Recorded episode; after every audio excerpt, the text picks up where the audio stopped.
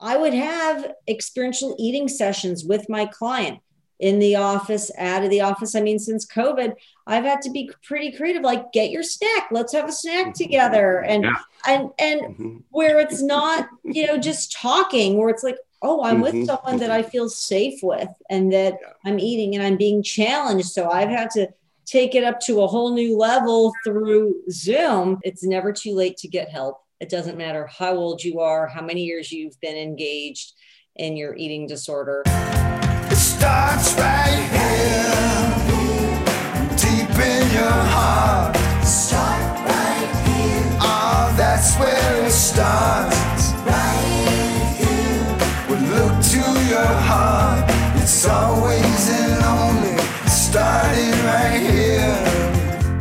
Thom Rutledge and Dr. Allen Berger bring over 90 years of clinical experience to this important podcast, and they offer you a guarantee you will gain something of personal value from each episode. And now, what matters most. It starts right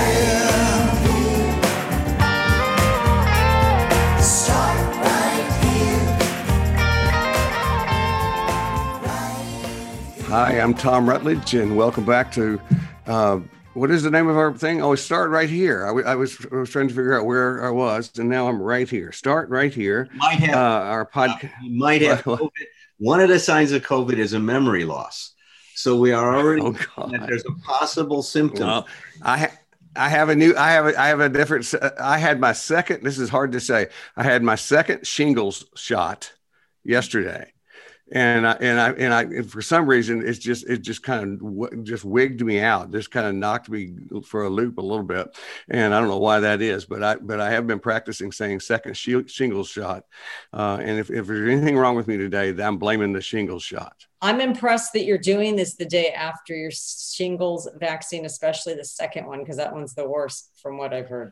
Oh, oh, I need you. This is so helpful because I was going, I don't think I'm supposed to be having this. And then Allen, I thought, oh God, I had now I have now I have COVID. And then I thought, well, I don't think I do. But it, so this is I I'm not making this up. No. No, you look pretty functional to me. Okay. People not well, wait, wait until 20 minutes though. Well, you guys don't pass that judgment to Yeah, well, I, I I've been, I've been, hey, listen, I've been faking functional, functional for a long, for a long time, buddy. I, I very relative term on this show. It's that's, very that's, the bar that Thom and I set for functional is yeah, quite yeah, low. Yeah, uh, Just us getting that, on on the show is what we consider a victory every time. We're showing up, and that's it. We, that's what most of it is, is showing up, right? Showing up for it's, the show. Um, and so, and I want, I'm going to. Inter- I'm going to introduce our wonderful guest here in a uh, second, but before while we're checking in with our health, how is you? How are you in your COVID recovery doing? I, I am gradually feeling better. I had I went a whole day on Friday and Saturday without a nap, and that's the first time I've done that in over five weeks. So, so you had COVID. I had COVID. Yes, I had mm-hmm. COVID. Yeah, a, five mm-hmm. weeks ago Saturday I had COVID. So I'm post symptomatic mm-hmm. or post uh, infection five weeks, and it's lingering. There's no question about it. It's mm-hmm. very hard for me to exercise. Very um, limited energy available. Still getting headaches on a daily basis. My taste has not come back fully. So that cannoli that's sitting in my refrigerator so that, so, so that if I eat, so if I eat this Christmas cookie, it'll. Make, I will be jealous because you're tasting it. well, I'm glad. I'm glad you're on the up and up. now. I mean, I know. I am too. I I'm very grateful for this. Because the one thing I'm grateful for is that I had this this catastrophic fear that if I got this thing, I'd end up in the hospital and and on a ventilator. And I'm so grateful that that hasn't happened. I've had very good medical care and and the docs are taking good care of me. Mm-hmm. And so well, I, I, know I know just going a day without having having to have a nap is a big deal because I know that you, that's discouraged if, if for somebody with as much energy as you have for for for the you know you know I, am not sure I ever had a day without a nap but it's like but you you have energy it's it's like that's a weird thing for you to have to stop and and rest and and uh, yeah and you got the, you got the little bitty little those two little girls just challenging you constantly and they probably are not making adjustments just because you you know, you know have no. covid. No they they, okay. they want what they want. Well let me let me let me introduce my friend um, robyn goldberg.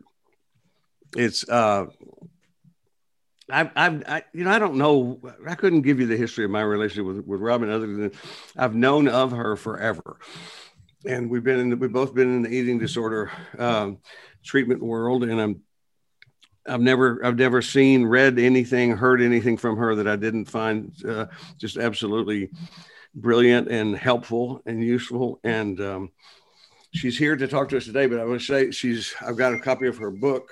It's uh, called The Eating Disorder mm-hmm. Trap and I was I was I, and I and I and this is a compliment, Robyn. It's like it's got coffee stains on it. It's like I want you to know. It's it's like I've I've got uh, it, it's kind of been uh, rode hard here, but it's it's um, it, this is a hundred stains are like using a highlighter, so that's that's a good that's a good mark, you know. that's what I've done. But th- this is this book is 150 pages, and I I probably have there probably are some books that I have read that have as much information, useful, practical, you know, information in them as, as yours, but none more than yours. I mean, you have so much information in here, and it's and it it is it's not hard to read I do not know how. I mean, I really admire how you, as a writer, because uh, I always say that's all I ever meant to be. I'm, I'm, an accidental therapist. As a writer, how you write to multiple populations, to profession. I mean, professionals can pick this up and read it, and it's fine, works fine. Somebody who's is interested in just learning something new for the first time about eating disorders could, could pick this up and learn stuff. And I mean, it really is like an encyclopedia, and it has so it has everything from like just some of the smartest stuff into it to to, to some of the most clever uh, illustrations. Uh, who, who who did your illustrations? A wonderful young man that I found. I had I had put an ad, and I mm-hmm. probably had about 150 people respond. Yeah. And so, um, Austin Beckley, who is amazing. You know, I I'm like his publicist, this mm-hmm. this guy who you know his dream is to work for Disney or Nickelodeon, and he and his wife were working their way out to move to LA, but mm-hmm. since COVID, they yeah. moved to. Well, well, definitely. What say his name again? We'll give him a plug. Definitely, he's Austin so good. Austin Beckley.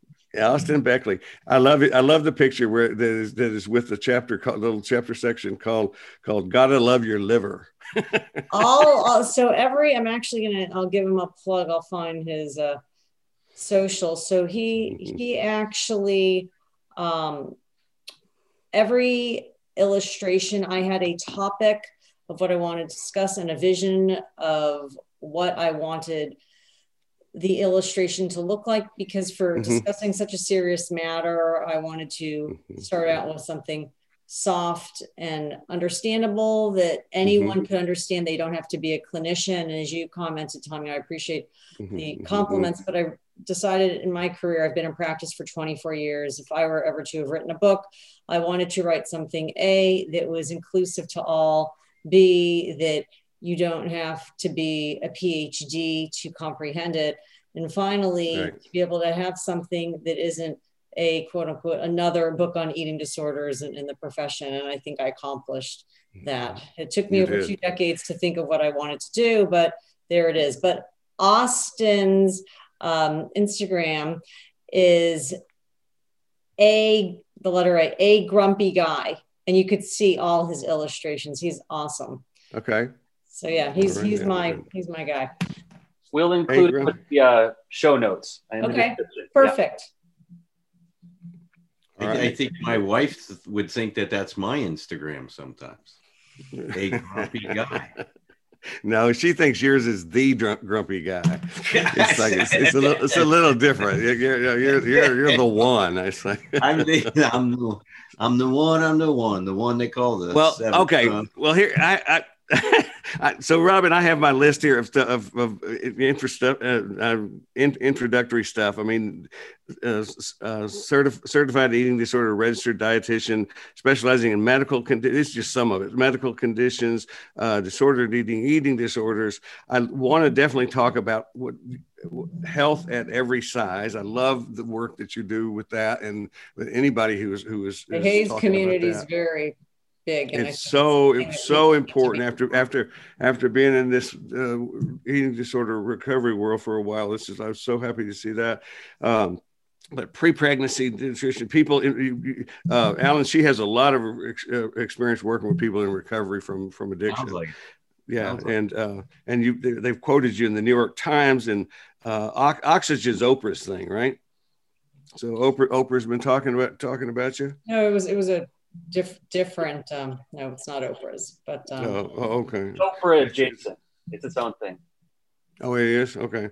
Uh, Huffington Post, uh, uh, television. You were on. You were. We, you were a regular, like on the Insider. I was. Mm-hmm. Was that fun? You like? Do you like being on TV? Um, you know, for for the right right piece. I mean, I think it's really about getting my message out. Mm-hmm. And that's always what my intent has been. So anything I've done, it's been that they have found me versus me pursuing them. Yeah. Well, let's start with Robyn. I, would love to hear what is the message that you want to get out. What do you, what is the, what's mm-hmm. the focus of your work and the theme of it? So I, have been in private practice for 24 years in Beverly Hills, and I actually just moved my office since COVID. Mm-hmm. Um, built built an office out of my garage, which I've not started my Zoom sessions in yet. But in any case, you know, I started my career at Cedars-Sinai Medical Center. I was the cardiac dietitian in the Department of Gastroenterology. I was there for five years prior to starting my practice 24 years ago. And during that time, ran a number of body image and eating disorder groups at various sober livings around town. You know, I'm, I'm married to someone that's coming up on 27 years of being sober.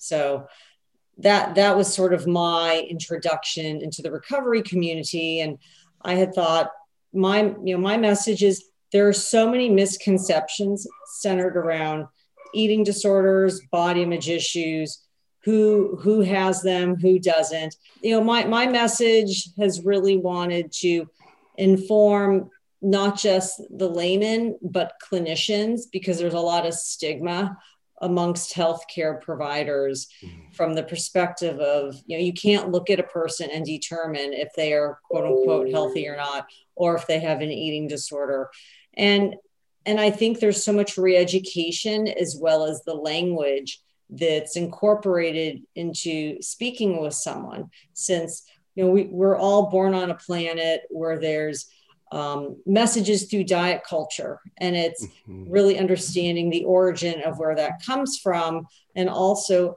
how to speak to someone in a manner that they aren't going to feel triggered. And that we can't always help, of course, but oftentimes individuals have trauma centered around food and body because either they were fat shamed or they're, you know, like with healthcare providers, and I you know encounter this all the time, is that a physician wouldn't say the same thing to someone in a larger body as they mm-hmm. would to someone in a smaller body or vice versa. And it's really being open. It doesn't matter how seasoned you are as a clinician to be able to learn how to communicate to a person that A, they will want to continue coming back because in the healthcare field, that's oftentimes the place that an individual feels safe. But the other problem is they could feel misunderstood because practices are very busy. And for an individual, like I was sharing with a gynecologist recently, that his patient has been purging during her entire pregnancy. And he said, Oh, I had no idea. And I said, Well, these are conversations that are not brought up. Oftentimes, an individual will feel judged or they won't know how to approach their doctor because they've picked up messages that could feel offensive. And and i think it takes a special provider to be open in learning how to reframe their conversations to whomever they're sitting with.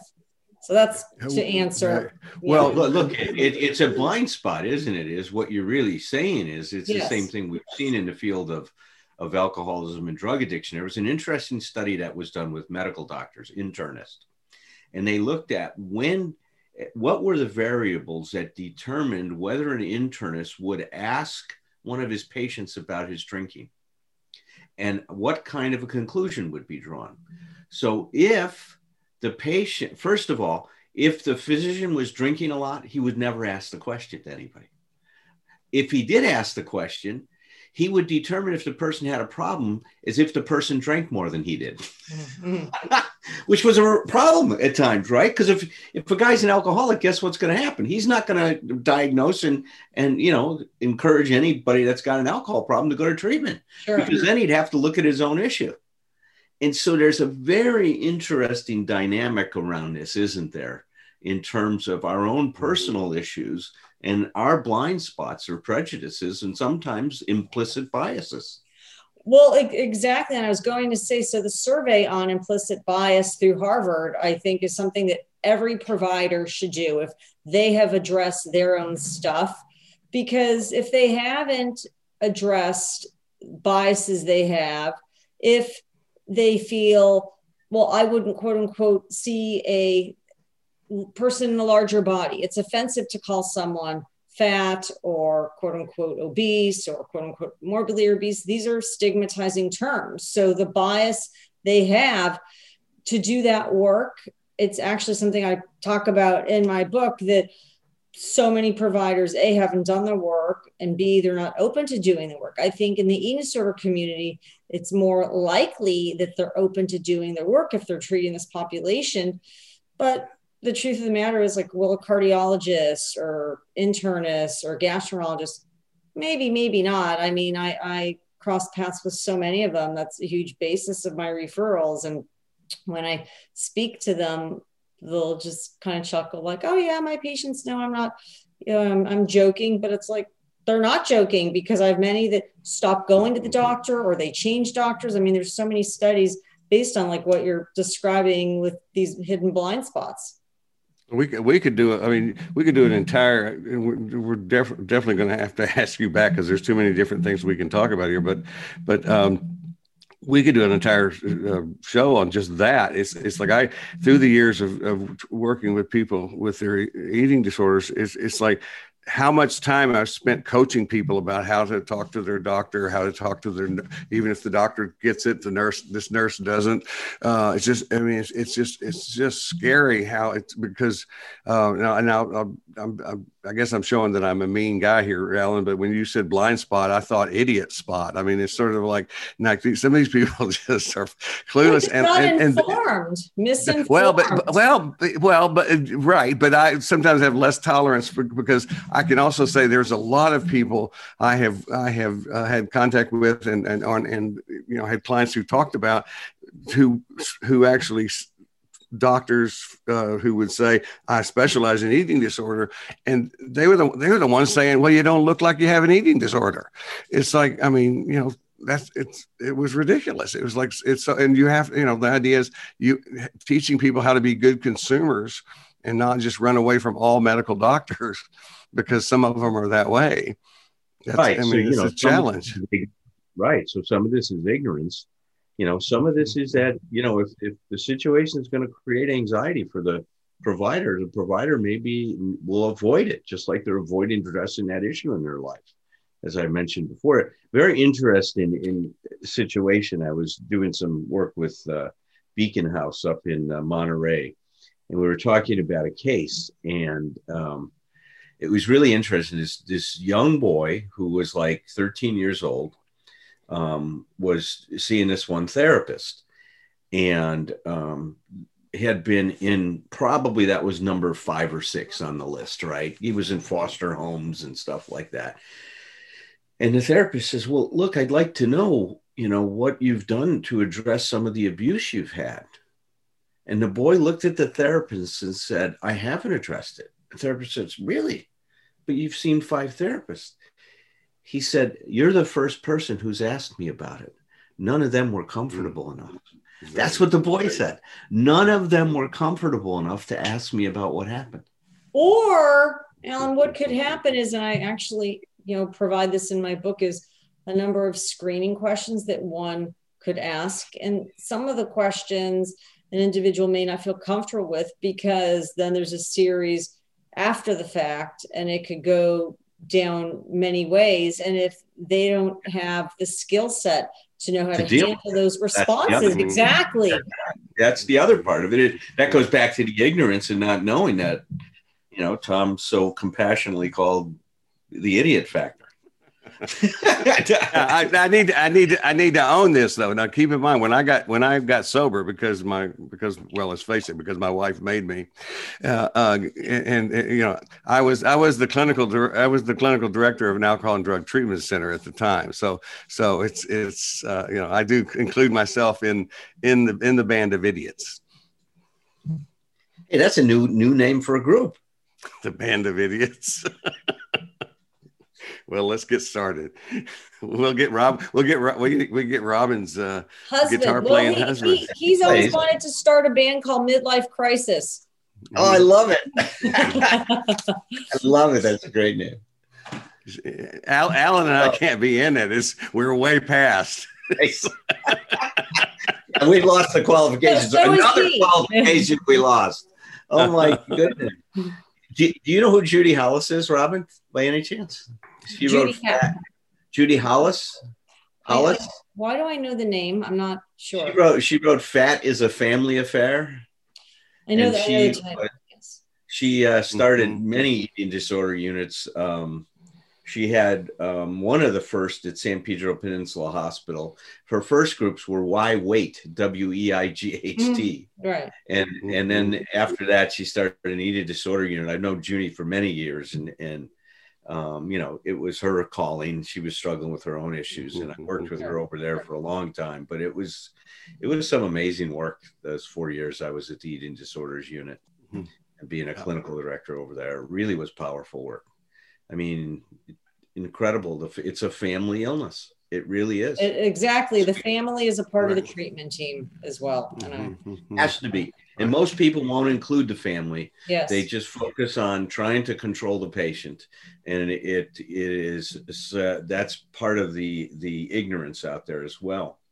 So you work with a team then is what you do when you're I'm working with someone? I'm a part of so many teams. Yes. I mean, it's ideal when you're able to pick the team for the client. So either they have an internist right. or a pediatrician, ideally an eating disorder trained therapist or another mental health provider. I mean, there's teams I'm on that I am, I would say, the lone wolf who has the medical background. I'm teaching the clinician, the therapist, and the mm-hmm. physician what labs to have done, and then and or a psychiatrist. So yes, I'm a part of many teams and, and really in the eating disorder community. I mean, we know who those experts are. So I think when people will say, Oh, I'm an eating disorder expert, well, how are you? On? Oh, I took one online course, or back when there were um, these lunchtime talks at yeah. Yes but when the edtc the Eating Center of california before carolyn costin sold you know she would have these like mm-hmm, mm-hmm. lunchtime talks and someone saying like mm-hmm, oh yeah i've gone to one of carolyn costin's lunchtime sessions. Like that doesn't make you an expert so yeah, you can't do brain surgery that way, can you? It's, it's that would be scary. You, you have, uh, yeah. You, I mean, team stuff is all through your book, but but it's like the the I was uh, when I was glancing through it just before we started, I was looking um, at the, the chapter 13 at the very end of your book it's called divide, divide and conquer meet your team and i love what you have to say about how how important it is that how the team has to work together stay in their own lane uh, respect each other. There's, I mean, there's so many different points you make in here in just a short amount of time.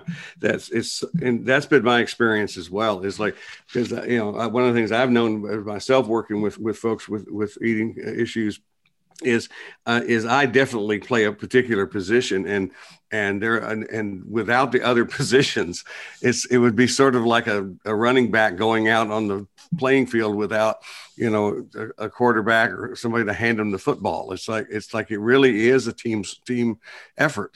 Yeah but sometimes a dietitian like I will tell clients I will not see you unless you are in therapy I mean, that's necessary. Mm-hmm. And mm-hmm. I have some clients that can't afford it. And there's several internists I work with where it's like the physician and myself, it's like we are the therapists, but that's not the Mm-hmm. ideal situation. Or I've had colleagues say to me, they don't want to see a dietitian or they can't afford a dietitian. So it's like the therapist will take on that role too. But I think the individual has to have that training and and I think it gets to a point where it's like you can't fake it anymore. There's no substitution for having those different ancillary professions. Well, it's it's what I find is it's humility. It's like you you have to you have to own you have to own what you don't know.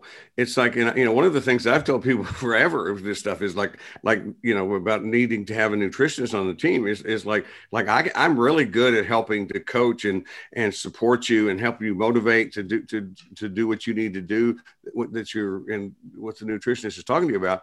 But it's like you know you don't you don't want nutrition information from me. It's like I- you know I, I rem, you know I remember when I was first early on when I was doing workshops with uh, Jenni Schaefer and Julie Merriman after Jenni's book came out. It's it's uh, the, the, two of them referred to me as the eating disorder expert who knew who knows nothing about eating disorders because you know because and hopefully I know a, a little bit more now. But it's but it's like but still I mean it's like no I need I need somebody who knows knows the science you know and that's what that's when I when I look at a nutritionist, one of the things I see is just I just and I, I and this is all through your book too. I see just a, a, a very very good scientist, you know, because people this, these ther- it's so I tell tell these my clients.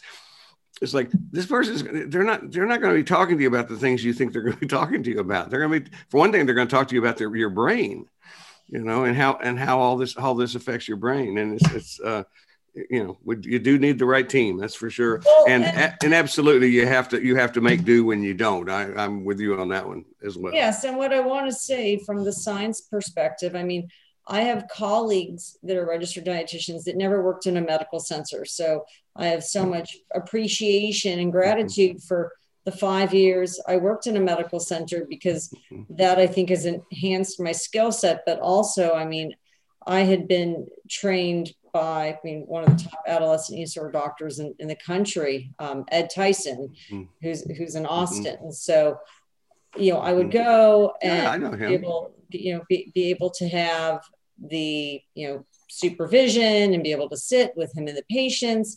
And it's like, we don't get that in school. So Mhm. I think it Mhm. took me to a new level in my ability and, and what I was able to do with clients. And when I would see people in person, you know, prior to the pandemic, I mean, I would take their vital signs, I would do everything but check their heart rate because the individuals oftentimes seeing the registered dietitian more often than they are seeing their physician.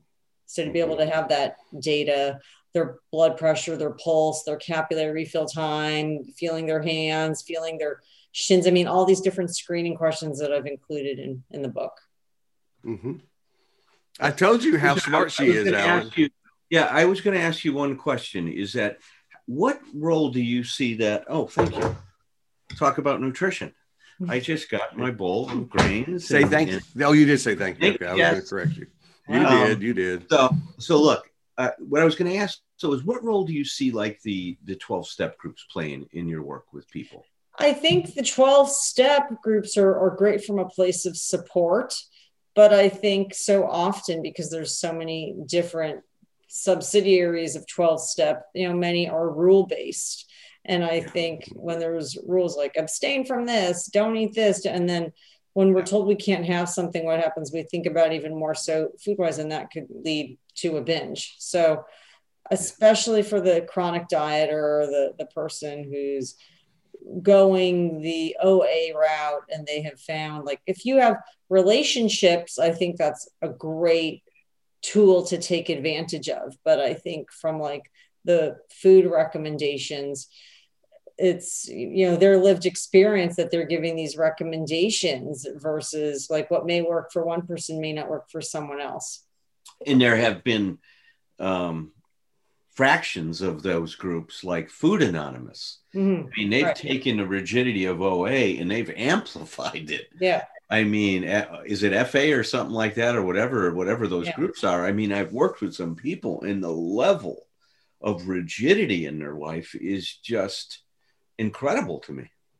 Mhm. Yeah, and I think it's about having freedom and flexibility with food as opposed to being afraid of any food or food group. And you might say, you know, Robyn, I don't eat such and such because it makes me feel really sick. Well, you have to put your hand in that pot of boiling water enough to get burned and say, you know what, I've gotten sick enough. There's got to be a better and different way in how to approach this. Yeah, there you go. Well, well, that's I believe in that so much, Robyn, is that really recovery is a discovery of new possibilities and really being able to have different experiences with stuff that you would be off limits to you that you thought no that that's not a mm-hmm. possibility for me and and to try it on and see if it fits and see if it can be of value i mean that attitude that experimental attitude seems so critical to recovery being the scientist yeah, there you mm-hmm. go. That's right. Being your own scientist, isn't right. It? That's right. Yeah, I call it. I call it. We're gonna. We're gonna do it. We're gonna investigate this together. And what what all what what you guys are both talking about the, the common ground there is something that you, Allen, you and I talk about all the time. And it's you know it, nothing nothing you know original here, but it's it's it's about empowering the the client. It's about it's about you know letting the client you know give, giving the client this amazing news that by the way oh did you know that you get to choose you know what you do. Because what so often what we're looking for when we're in pain and we're hurting and we're all of a sudden is somebody just to tell us what to do. And then too often we find professionals who are really really ready to do that. Or groups like you're talking about that just will say okay well here's what you do. But that you know it's about it's about respect. It's about well, we're going to figure also, this out together. like what you're saying thom it's about learning how to check in with yourself. Mm-hmm. because our emotional status has such an impact on what we choose to eat as well as the amount. And and i think being able to even think about like i'll have clients i'll say well what do you like to eat? No one's ever asked me that because diets the the you know what's called the weight normative approach will say it's it's it's harder the way i'm working with someone because i'm wanting them to dig down deep and evaluate what am I in the mood for? What do I like versus, well, I have to avoid this. I can't mix this with that. I can only eat between these hours. And eating is way less complex than how diet culture teaches us to be. So, exactly with what your point mm-hmm, is. Mm-hmm. Yeah, it's, it's, uh, uh, well, I mean, indefinitely, we, we, as human beings, we make uh, we're very good at making things that that can be simpler, uh, highly complex, you know. And uh, so I think, yeah, I think that's. But yeah, the, yeah. The, the, other thing is we, we want to, you know, I, I, think probably one of the things that the three of us have in common is that we we actually kind of enjoy thinking outside the box, and and and and one of the things that we too often in this business just give lip service to is you know individualized care. It's like you know, ever since I used to work for marketing uh, alcohol and drug treatment when I worked for uh, CompCare, uh, Comprehensive Care Corporation back in the, the 1900s, is that that you know they it was always uh, it was always about about individualized care tell them about the individualized care. It's like but i never saw it. I just i just told people about it when i was trying to sell the damn program trying to get people in the beds. It's like but you know what, what we know is what really works is to sit down with somebody and go like this is about you. It's you know i know a lot we know a lot of shit that, that we get from we've gotten from our experience from other people. But if mm-hmm. we make the, the, moment you know carl jung talked about this the moment you make an assumption you know he said he tried he tried to forget everything he knew before he walked in with a with a new patient. And that's what you know we can never do that entirely but it, that's a pretty good idea. Well and like what you're saying too thom i mean i think oftentimes our clients want and appreciate that hands-on approach. So where it's like the way, you know, Allen's with his lunch, like I would have experiential eating sessions with my client in the office, out of the office. I mean, since COVID, I've had to be pretty creative. Like, get your snack. Let's have a snack mm-hmm. together. And yeah. and and mm-hmm. where it's not, you know, just talking, where it's like, oh, I'm mm-hmm. with someone that I feel safe with, and that yeah. I'm eating and I'm being challenged. So I've had to take it up to a whole new level through Zoom over these last 10 months, exactly yeah, to your yeah. point, because it's nice to have that practical hands on, but also the exposure therapy, because that is so necessary in being able to take something off a pedestal that's been seen as forbidden and taboo. And okay, the cupcake's right. really scary, but once you start eating the cupcake, it'll feel like your kale salad. Mm-hmm. Oh, that sounds horrible. I don't want my cupcake to feel like that. But were you That had sounds I, sad. I, I, I want I want Robyn to take me through an experience with this bowl of wonderful food.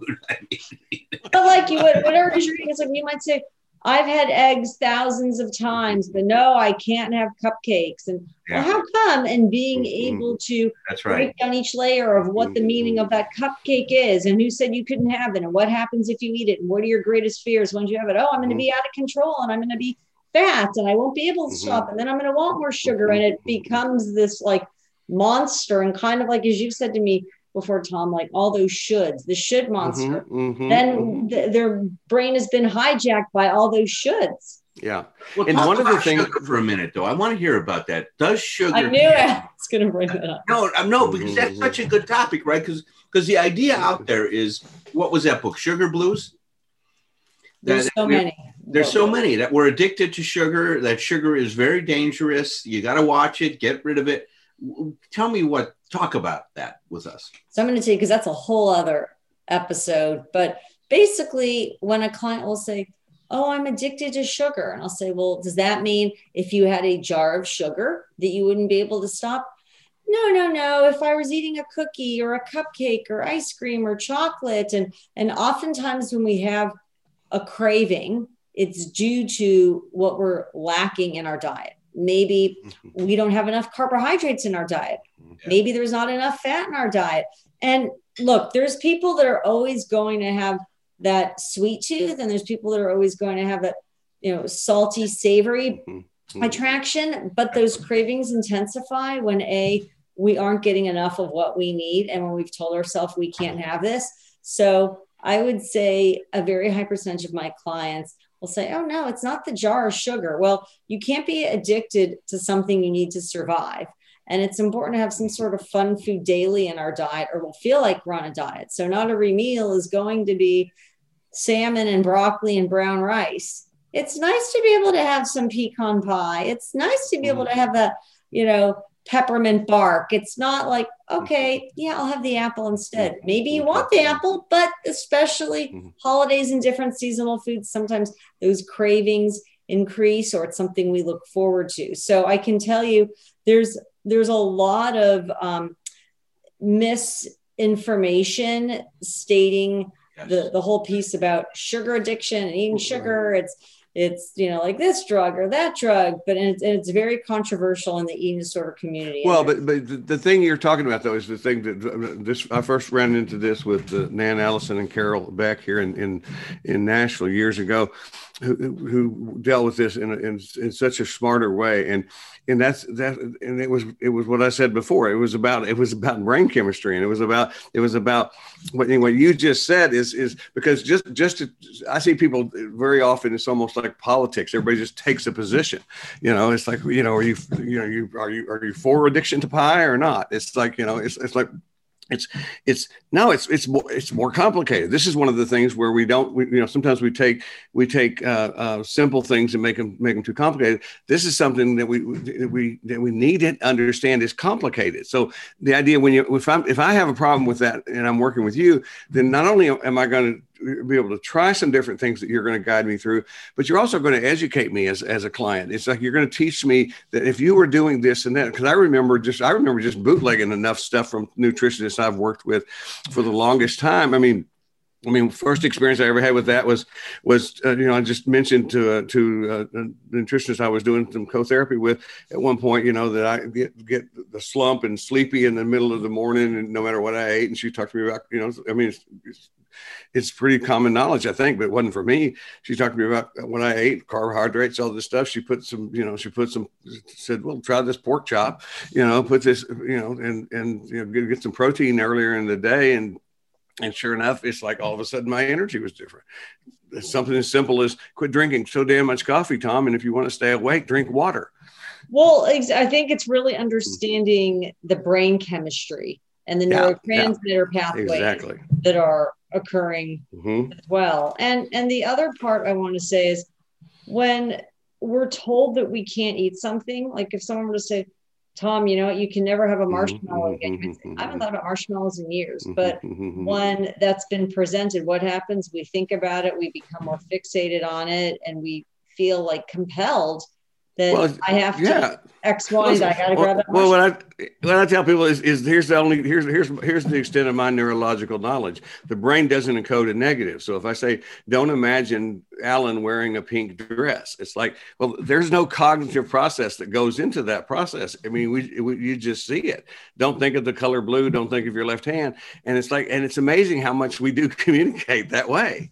You know, that- don't do this. It's like, not to get too far from the mental health uh, aspect, but uh, how much does marketing have to do with? I mean, how aggressively that sugar is being sold to Americans? Let's just say. I mean, is that is that a factor that's like worth discussing?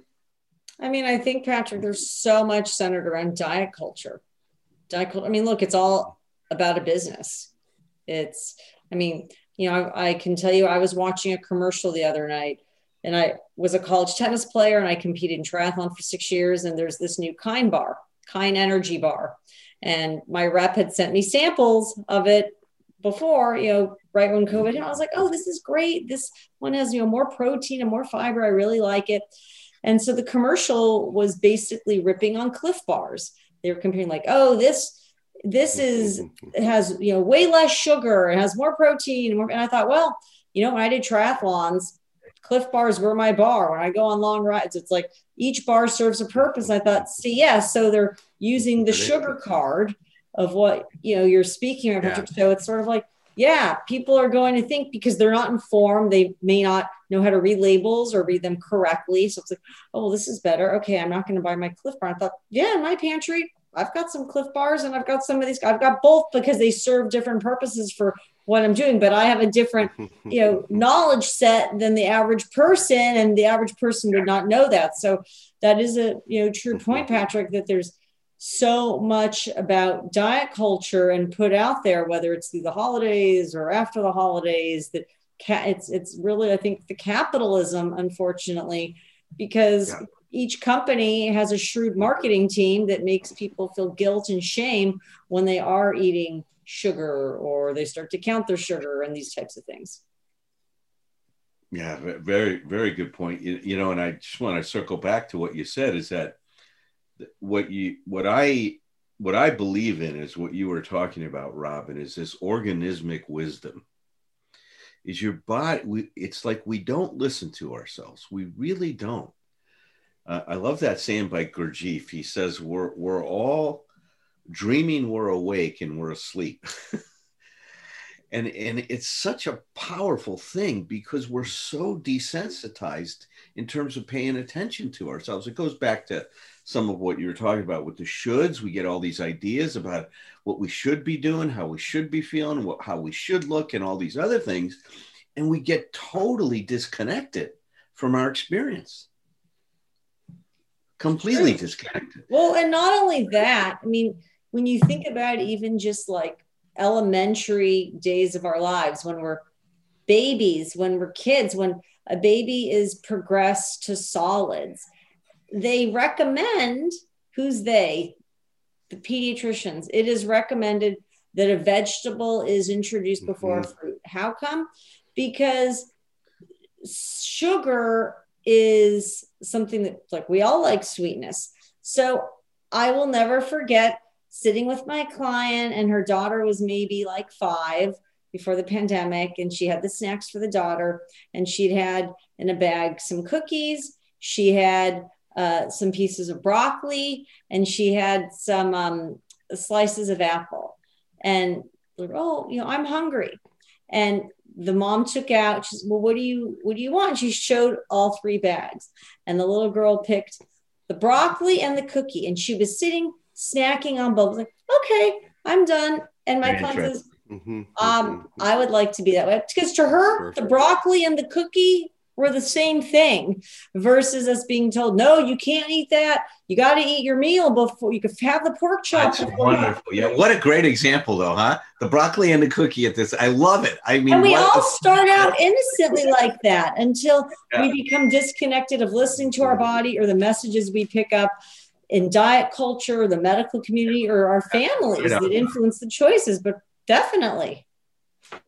Can you tell me the arc of treatment you see with someone that's really got such a you know a body dysmorphia or a body image distortion right where they can't see themselves they see themselves as fat and what what do you see typically happens in the Mhm. course of treatment with someone like that when I'm seeing someone that struggles with body dysmorphia, I think, you know, I, you know, ideally it would be wonderful if they are in therapy, but being able to talk about what they like about themselves, which is hard for many, many people, as opposed to what they dislike. You know, many people are able to comment what they dislike but there's ebbs and flows because with any treatment allen it's you know tr- treatment's not linear. It's up and down and some meals and some days are more successful than others. And there's times that they'll feel like oh i had a great therapy session with allen or thom. And others it's like oh gosh i'm just hating this. And so it's it's common to have times that you so want the to put in- expectation is it's going to look like this treatment Yes. it's not always going to be never it's this positive progression to Never. health It's up and down. You'll It's take, gonna- I call it the waltz. You're taking several steps forward and several steps backward. i like the waltz part yeah tell me about your tennis i'm a tennis player too Oh, cool. We'll have to hit. Oh, I, I played, I was on a tennis scholarship. I played uh, one year at Sonoma State and one year at Cal State Northridge. Oh, So chemistry and biology, biology courses took over my life. But um, yeah, tennis was Thom actually. just, Thom just sent me a text message that she's going to kick your ass. Yeah, actually, actually, so that was my ticket into many colleges that I did not have the grades for. And in fact, it's how I Oh, yeah. built my business, my tennis. I had a lot of regular games with, with physicians at Cedar Sinai Medical Center, and I have restarted. Yeah, so that's my thing. Do you play regularly? I, I you know, I about um, God, it's got to be 15 years ago. I went ahead and got certified as a as a pro. Well, my husband's a coach for Yes. 35 years. He used to travel with Pete Sampras and Lindsay Davenport when they were local juniors. Oh my, fantastic! So I I I, I got into teaching tennis because my son was way into it, and so I was very interested in the psychology. So I come from the sports psychology side of it, right? So I do a lot of sports psychology and Oh, stuff. here, I'm going to show you.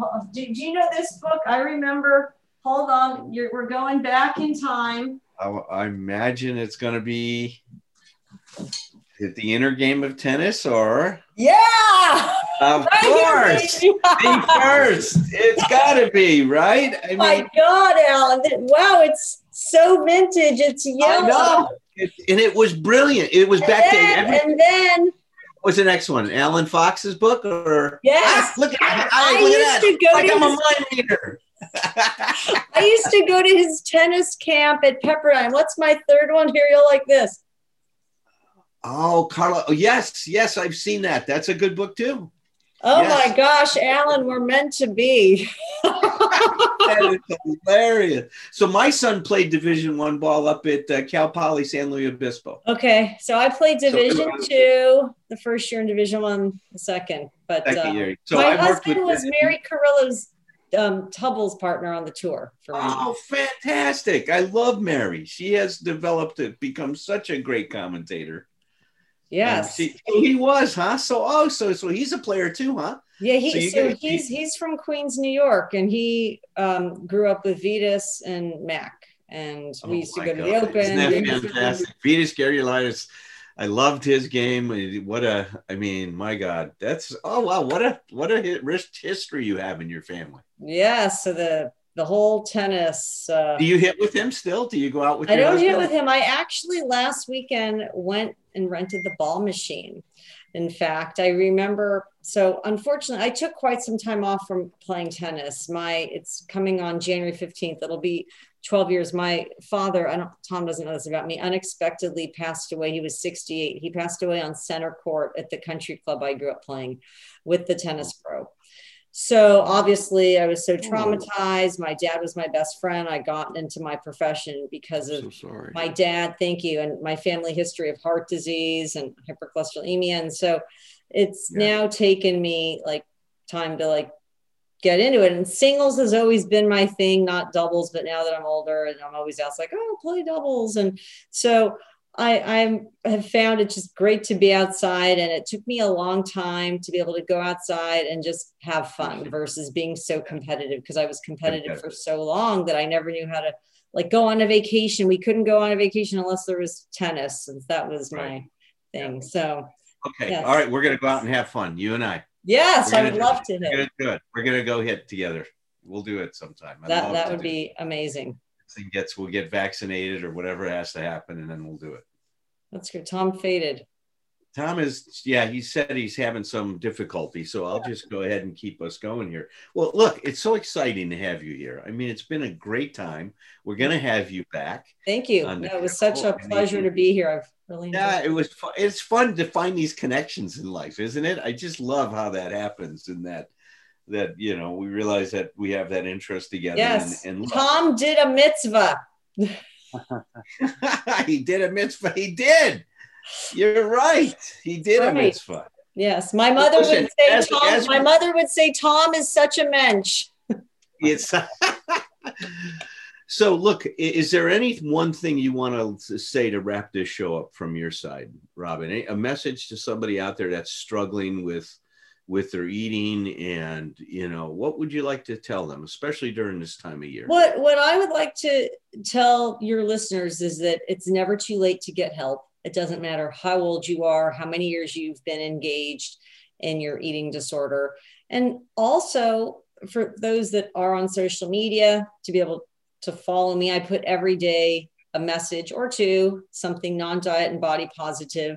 My um, Instagram handle is Robyn with a Y Goldberg RDN.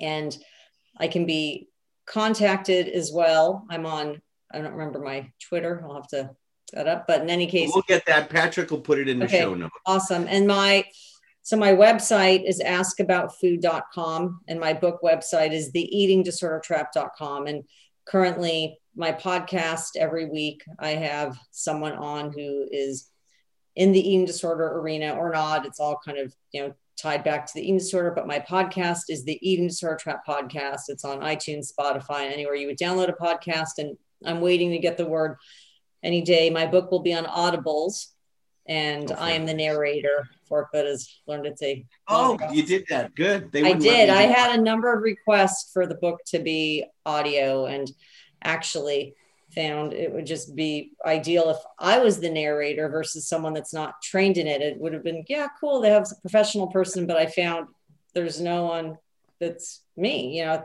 it's best that's to have me. No, you are you are the only you, Robyn. Thank God you know that. Yes, thank you. Yes. it's good. Well, listen, it was a pleasure. We will have you back uh, on the show. Um, Thom, how do people learn about you and your work? Can you see me? We yes. I've been on the sidelines for most of this. Okay, well, we're wrapping up the show now, so we're going to have Robyn back. we'll talk about okay. HAES and what you had said, Thom. We okay. talked a lot about. It's like, don't listen to the show. You'll get mad at Robyn and I. I, I was just texting Patrick, telling him I couldn't tell what was going on. Robyn, thank so you. You want to tell everybody how to go to my website and buy all my books, please. Yes. Glad you joined us today. Like I said, we will have you back. Thank you. Um, love to. You can learn more about my work at www.abphd.com you know, tune in to us, join us on the Thursday night meeting. We have an emotional sobriety meeting on Thursday night. That's just a great meeting. Robyn, you're always welcome to come in and join that meeting whenever you want. It's really turned into a great, great support group for people during COVID. And we'll see everybody next time.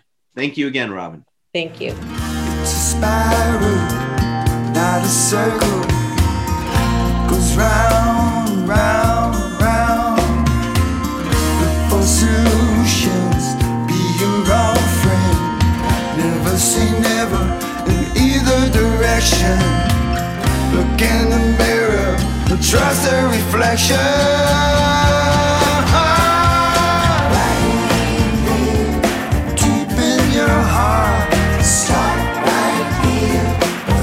Where it starts.